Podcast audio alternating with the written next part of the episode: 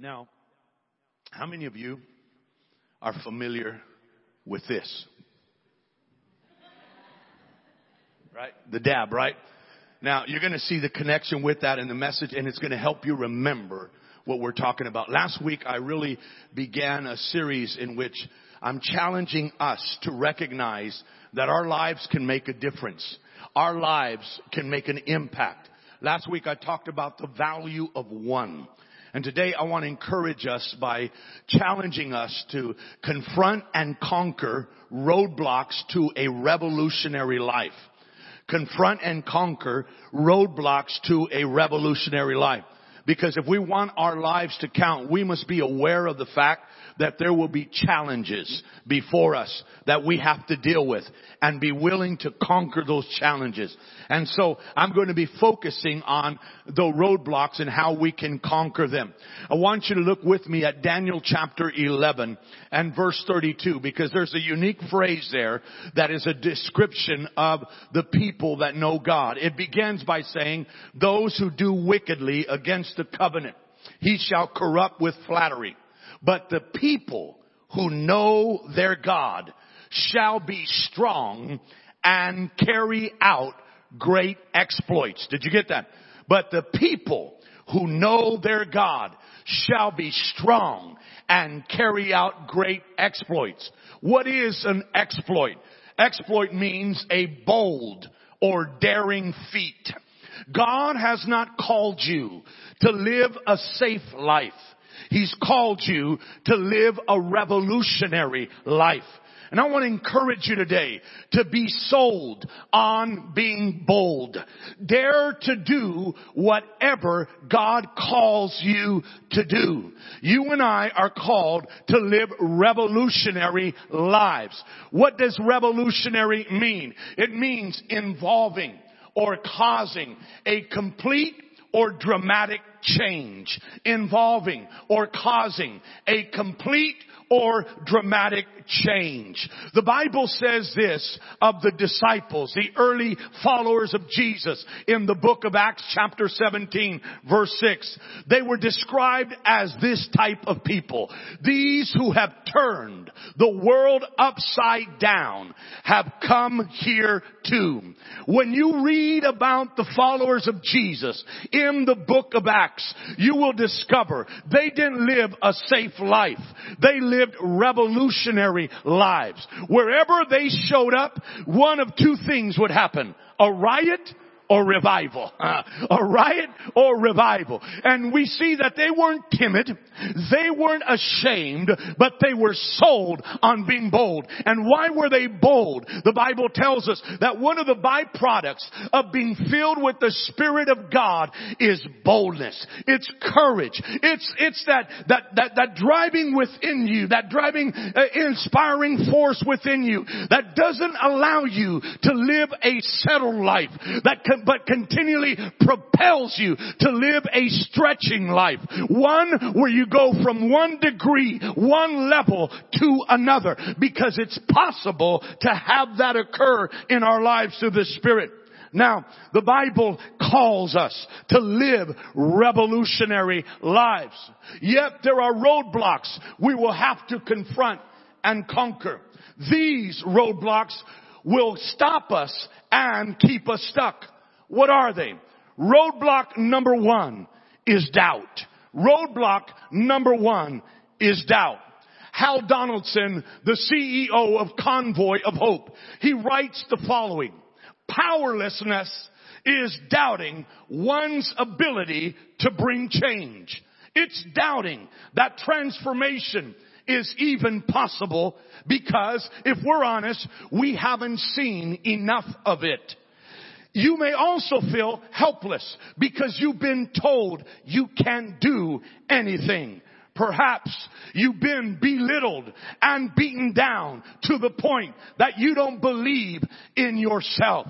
I find today that there are people that remain stuck and unable to move beyond their current crisis or circumstances because they've been told this is your permanent lot, but the devil is a liar. Jesus is greater than any issue that you're dealing with in your life. Jesus is greater than any hurt or hang up or habit that is impeding you from moving forward in your life. There is a classic story in the Bible of someone who battled with self-doubt. It's the story of Gideon. Look with me at how God addressed him in Judges chapter 6 verses 11 through 16. We see in the message Bible, it reads, one day, the angel of God came and sat down under the oak in Ophrah that belonged to Joash, the Abiezrite, whose son was Gideon, was threshing wheat in the winepress, out of the sight of the Midianites. Notice, he was hiding. He was hiding because he was afraid. The angel of God appeared to him and said, God is with you, almighty warrior. I like that. Gideon replied, with me, my master?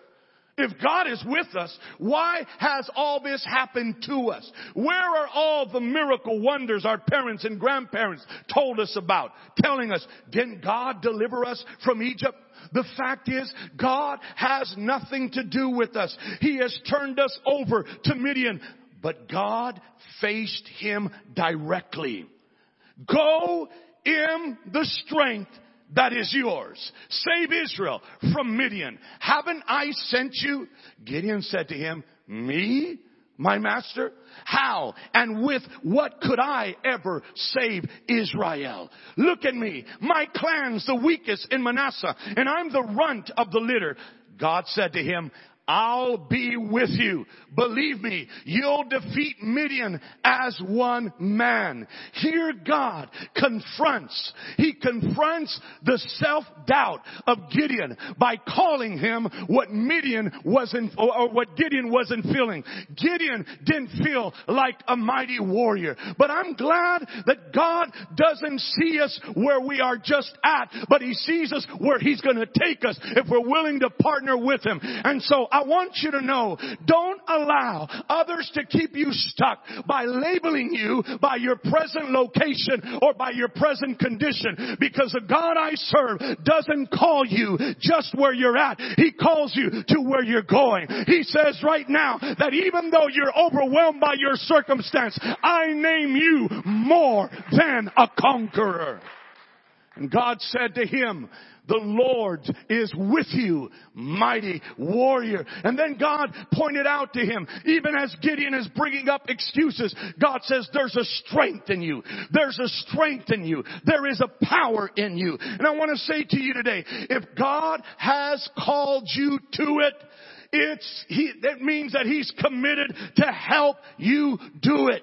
If God has called you to it, He's committed to help you do it. The job will get done regardless of the fact that you may feel like you're outnumbered. The job will be accomplished even if you feel overwhelmed because if God has called you to it, He's committed to help you do it. I'm gonna get the job done, but you say, Pastor, you don't know my family line. You don't know my history. You don't know the struggles in my life. I want to tell you, I may not know those things, but I know this, that God's word is more powerful than your struggles. God's word is more powerful than your history. God's word is more powerful than any addiction. God's word is more powerful than whoever is standing against his purpose being fulfilled in your life. And I want to encourage you today, change your confession. Make this your daily confession.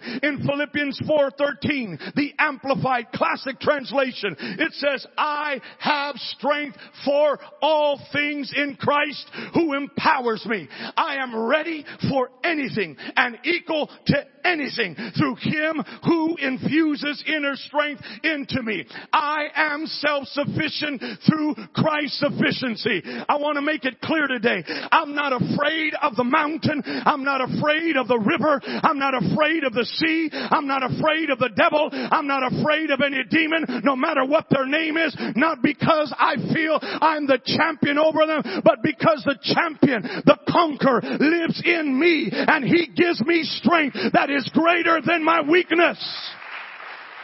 Woo! And that's what God wanted Gideon to see. You have strength in you that you're not even aware of. And my presence with you guarantees you'll be strong enough to fulfill the task in your life. And so roadblock number one is doubt. Roadblock number two is apathy. Apathy. What is apathy? It's lack of interest, enthusiasm, or concern. Lack of interest, enthusiasm, or concern. We're in the midst of football season. A legendary, legendary coach was Vince Lombardi. He was the legendary coach of the Green Bay Packers and he would tell his players, if you are not fired up with enthusiasm, you will be fired with enthusiasm. I like that.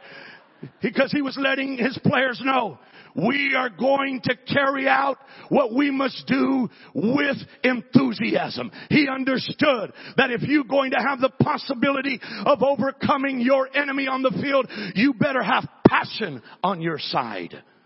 One guy was talking to his next door neighbor about a speaker he heard the night before. He told the neighbor, that guy said something that really has stuck in my mind. He said that all of the world's problems could be summed up in two words. Ignorance and apathy.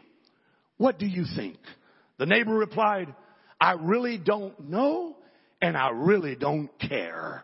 There's a lot of people that live that way. They're part of the apathy group. A wise old evangelist was once asked, why don't we see revival happening in the church in the United States of America today?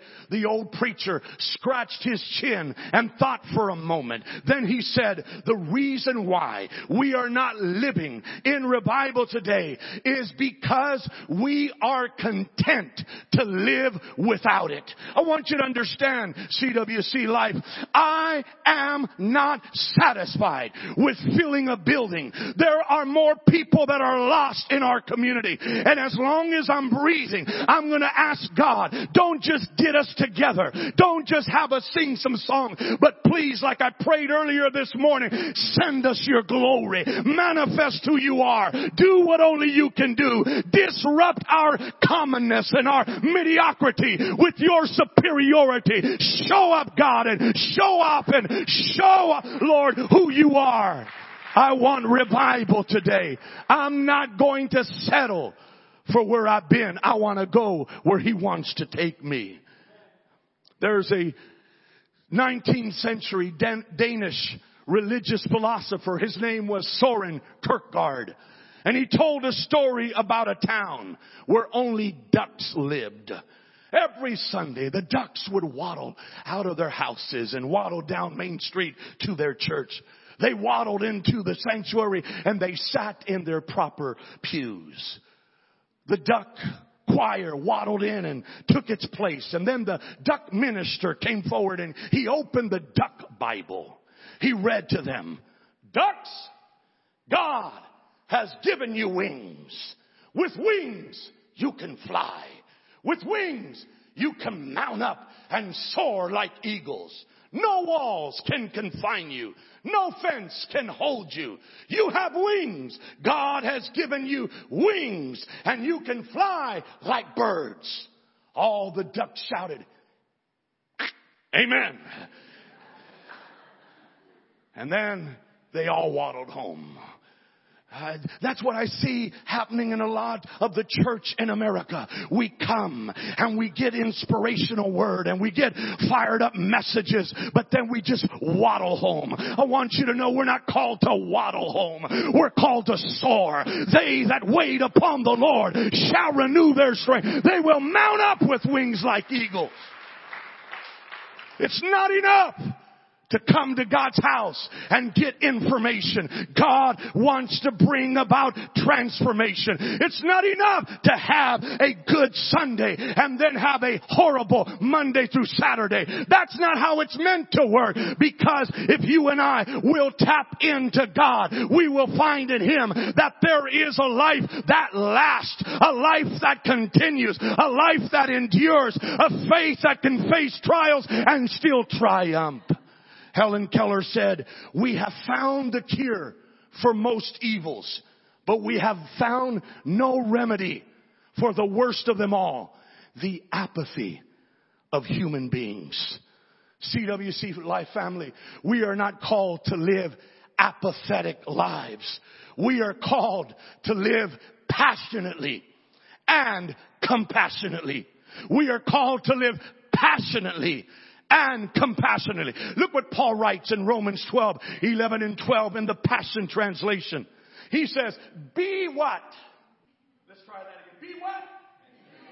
Yeah, there we go. Put some fire into it. Be enthusiastic to serve the Lord. Notice, keeping your passionate or your passion toward Him, how? Boiling hot. Oh, that's when you know that it's going to be good menudo. That's when you know that the pozole is going to, yeah. Okay, let me get back to the word. I told you my three was right. Radiate, it says, with the glow of the Holy Spirit and let Him fill you with excitement as you serve Him. Let this hope burst forth within you, releasing a continual joy. Watch this.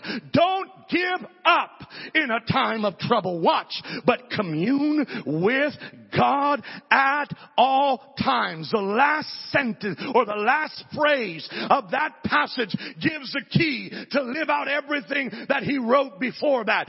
Be in commune with God at all times. I want you to know there is no mystery to how to live passionately for God. All you and I have to do is commune, connect with God. Because when you're in connection with God, it will keep you connected with the world. It will keep you connected with what's happening. It will keep you connected with God's heart concerning what's going on. And it will move you like it moved Jesus to do something about the ills and the, and the suffering and the difficulties that are taking place in your life and those around you and those that God connects you. And you will not give up because our the Bible says of our God, our God is a consuming fire. When you get in His presence, you come in the presence of the God who is a consuming fire. Let me tell you that daily I do my best to connect with Him. And when I show up in His presence, the consuming fire, He burns off in my life what is not of Him. And then He ignites in me what is of it. There, I'm just telling you, the next time you feel dull, the next time you feel feel bored, the next time you feel you're struggling in your walk, just get in His presence because His fire will fire you up and transform you and make you passionate and compassionate.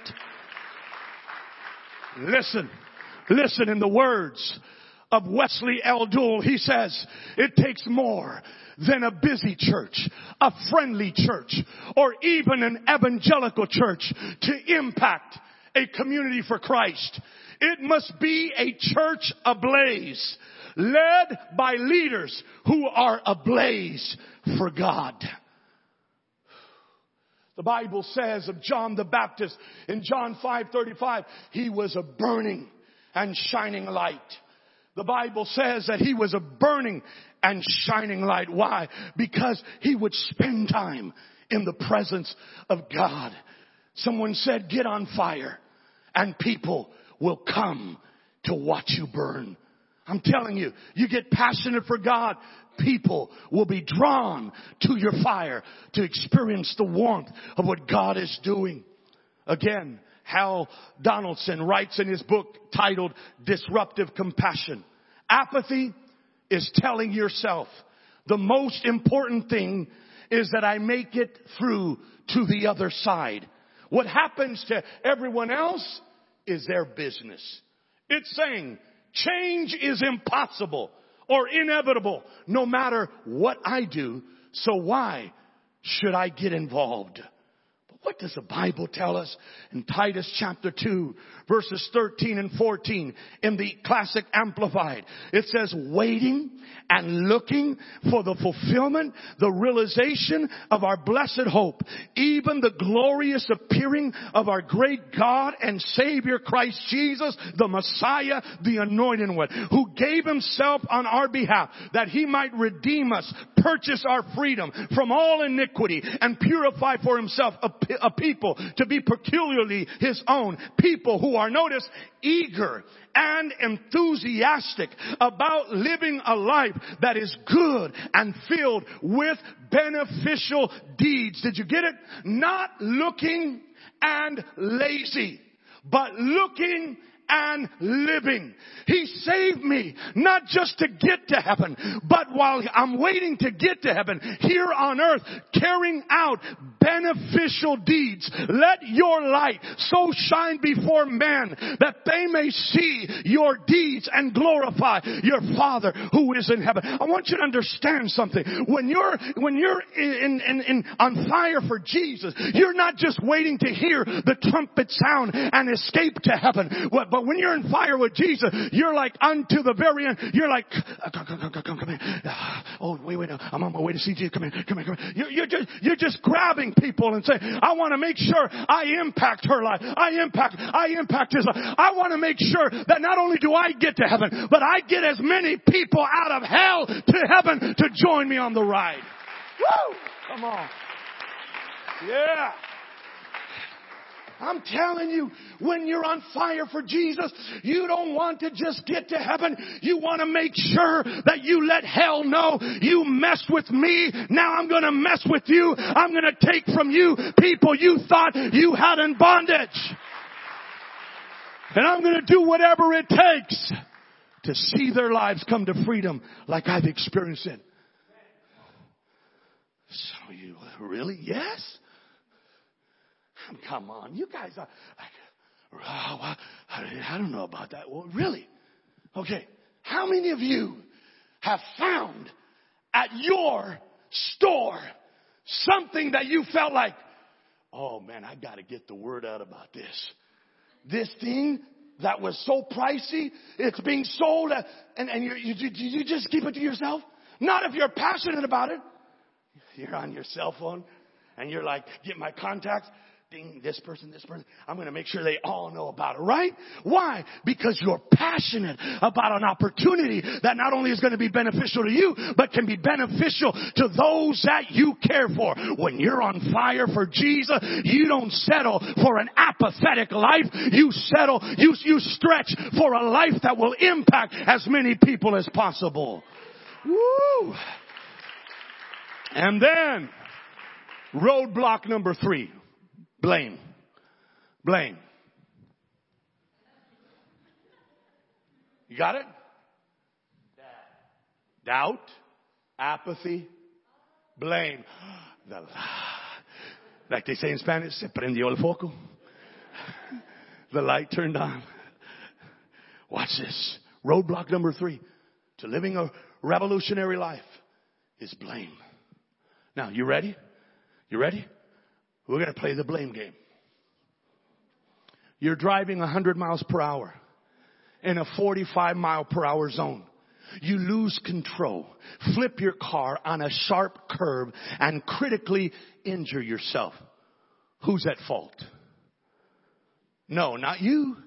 The Department of Transportation for not making the degree of banking on the curve great enough to keep you on the road at 100 miles per hour. You're going 75 miles in a 55 mile per hour zone and you are pulled over, given a ticket that gives you enough points to have your license suspended. Who is to blame? No, not you. The officer should have been a little bit more sympathetic to your situation. He should have known that you had to get to where you have to get in a hurry. You are wearing a shirt that needs to be ironed.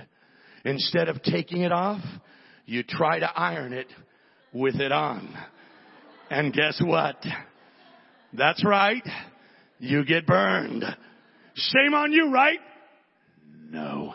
It's the company who made the iron who deserves blame because they should have warned you that ironing clothes while they are on your body is dangerous. Might happen to somebody today. You pull through McDonald's for some hot, yes, hot coffee while trying to drive your car eat your egg McMuffin, you spill your hot, yes, hot coffee all over yourself. You moron, right? No, it is McDonald's fault for making the coffee too hot. Okay, one more. You decide that you need to fix the electrical component in your TV. Without unplugging it, you begin your work. Uh oh. You guessed it. You get fried. Dumb you, right? No. Vizio, Sony should have told you that you were at risk for electric shock. Here's the bottom line. The blame game, it has been played since the beginning of time. Adam blamed Eve and God for their falling in sin, their disobedience. He said, the woman that you gave me. All the women are like, yeah, yeah, you're right, Pastor. Guys never want to take responsibility. But what about Eve? For those of you of older generation, she did the Flip Wilson. She said, the devil made me do it. She blamed the serpent. Guys, that was an opportunity to holler and, yeah, you're right, Pastor. They don't want to take responsibility. and then, in the Bible, in the Old Testament, you have the priest, Aaron. He blamed the people for the building and worshiping of the golden calf. He said, God, they just brought me their their gold earrings, their bracelets, their rings, and, and all I did, I took it and I just threw it in the fire and poof, here came out the cow. Yeah.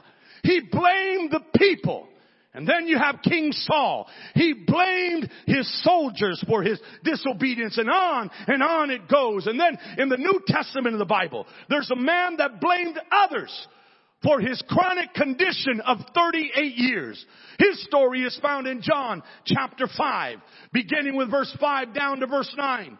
It says, now a certain man was there who had an infirmity 38 years. When Jesus saw him lying there and knew that he already had been in that condition a long time, he said to him, do you want to be made well? Simple question. That all it needs is a simple answer. Either yes or no. But does he give a simple one word answer? No. Look what he does. Sir, I have no man to put me into the pool when the water is stirred up. But while I'm coming, another steps down before me. What's he doing? He's blaming others. He's saying the reason why I'm not well is because others aren't concerned enough to get me in the water first when the angel stirs it up so that I can be healed. It's other people's fault that I'm in the condition I'm in. It's other people's fault that I'm still stuck in this condition. Ah, but Jesus said to him, rise, take up your bed and walk. And immediately, when?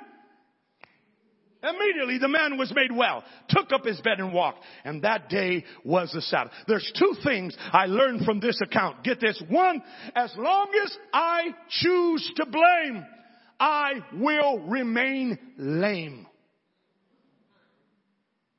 As long as I choose to blame, I will remain lame. Second, I can choose to stop to blame and choose positive change. Jesus didn't want him to give him his history. Jesus simply wanted a yes answer. I want to be clear about this. We live in a society today where we have grown as experts to blame the government, to blame the climate, to blame our neighbor, to blame so and so for where we've been stuck for the last whatever years. This is why I don't like spending my time watching television talk shows where all they're doing is rehashing why that person is still in the same cycle that they're in. Because I want you to understand something. That when you come into the kingdom, it doesn't matter what's in your history. Jesus can help you break it and then make history through your life. You don't have to stay stuck. This is what I'm passionate about. This is what I live for now. It's a, it's, it's, it's, I want to show people, listen, because I'm not one of those guys, you know, there's, there's people like, they go on their social media, Facebook, Instagram, Twitter, and they're like, I had a bad day today. And you know what they're trying to do? And those of you on live stream, you know what you're trying to do. You're just trying to get people to feel sympathetic for you. Homie, don't play that. Because let me tell you why. It isn't because I haven't experienced difficult times. It isn't because I haven't gone through tragedies in my life. But I refuse to stay in self-pity because I've learned that now as a child of God, I don't have to stay stuck and I don't have to be able to do the impossible. All God tells me to do is rise. All God tells me to do is take up what you've been laying on and just start walking by faith and I'll do the impossible. I'll do the healing. All God's telling me to do is you just move the stone and I'll do the resurrection. You just speak to the mountain and I'll move it. I'll cast it into the sea. You just give me the last of what you've got and I'll begin to supply for you for however long you need my provision. Are you getting this church? We don't need to be casting blame. We just gotta choose positive change because our God is able. Author Alan Tapp said, change will happen whether you like it or not. Positive change, however, requires choice. You can choose to accept natural change or you can choose to fight it. The power to choose is yours. The responsibility, the responsibility for choice is yours. You have no one else to blame for the way you choose to respond to life. It is your deal. Let me say to you, change positive change can happen to us, through us, and around us if we will choose to partner with God through exercising faith in God and doing what He has directed us to do. Just do it. Those who sit on their hands don't have a leg to stand on. Get your hands up and away from your blessed assurance and do with them whatever he tells you to do. You see, because I've learned this. When you do the possible, then he does the impossible. Just take those water pots and fill them with water. But we don't need water. We need wine. You do the possible. You fill it with water and you'll be amazed that as you're walking after obeying Him with the water, then He'll put His touch in the water and He'll produce something you could never do. It's not going to take Him a 24 hour time period in an instant after you've obeyed Him. In a moment after you've done what He's told you to do, He'll then show up and do what only He can do. Do the something you can do. The Bible says in Psalm 60 verse 12, with God's help, we will do mighty things for he will trample down our enemies. I want you and I to live by this model. This motto. M-O-T-T-O. Motto. No excuses. Just execution. No excuses. Just execution. Growing up in church, I've heard a lot of stories. And there's one that I remember that I would hear repeatedly told. It's about an old man that was out at the beach. And on the sand of the beach, there were thousands upon thousands of starfish. And the man was going about grabbing starfish, throwing them into the sea one by one. Hurriedly, as fast as this old man could, he would reach down, grab the starfish. Some of them would return back to the shore, but many of them would be taken back into the deeper water. There was a young man that was observing this old man, and he says, What are you doing? Why? You're just wasting your energy. There's no way you're going to be able to save all these starfish. The old man, ignoring him, just grabbed a starfish and threw it into the water and kept walking. And then he said, But it made a difference for that one, didn't it? I've learned in ministry that your efforts will not always produce the results you were hoping for. Not everybody is going to carry out what you share from God's Word. Let me tell you, some of the biggest whiners and complainers are preachers. And I've been in meetings where I'm like, can we just, I'm being sanctified right now. I mean, I'm trying to be holy. Can we just shut the front door, get up from this table, and just do something? Let's just do something. Let's quit complaining. I'm, I, I'm like that preacher that was asked by another preacher, how many people in your church are committed for, to, your, to your vision? And, I, and he said, 100%. The other preacher, 100% committed to your vision? Yes. Some of them are committed for it, and some of them are committed against it, but they're all committed. and that's the way I am. It's like, okay, I understand. Not everybody's going to be involved. Not everybody's going to be engaged. Not everybody's going to buy into it. But I'm going to work with those that are willing because I know that if I'll do that, focus my energy on that, we will make a change. We will make a difference. Our lives will cause a change. And I want to encourage you today. Choose this day that you're going to live a revolutionary life. You're not going to settle for mediocrity. You're going after the superiority of what God can do in your life. I want to encourage you, change your confession. Change your confession. And then make a choice today. I'm going to be passionate for God. And I'm not going to, I'm not going to blame.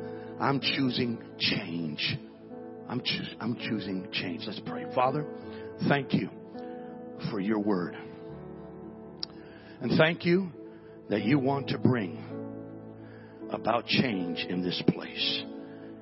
I thank you, God, that you are the change maker.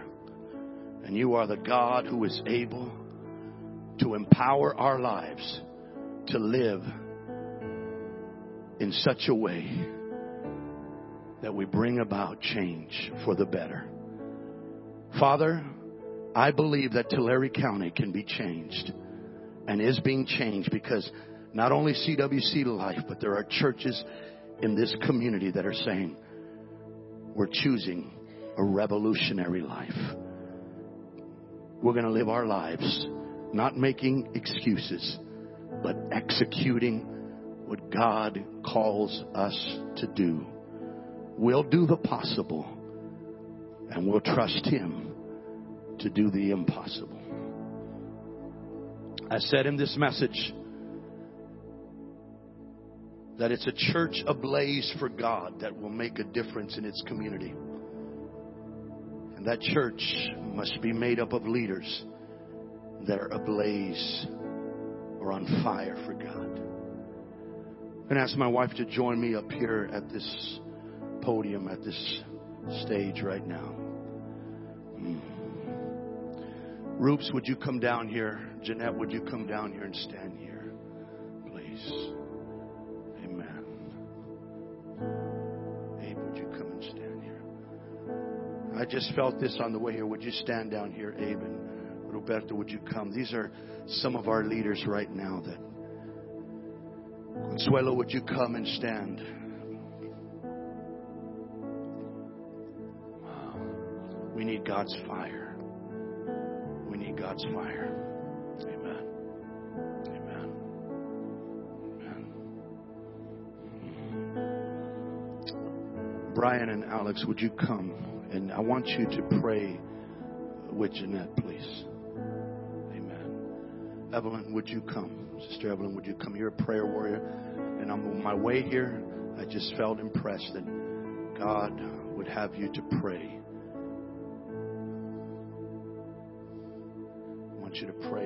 Consuelo right now. Amen. There's a fire that God wants to impart right now. I just sense it. I just sense it.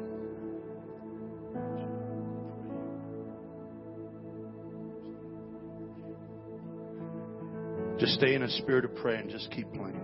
Amen. Father, thank you that it's not by might nor by power, but by your Spirit. I thank you for these leaders, these people that you've called by name to make a difference, to bring about change. And I pray right now that, like in the Old Testament, when the sacrifice was laid at the altar, fire from heaven would come and consume. I pray over Abe. I pray over Roberto.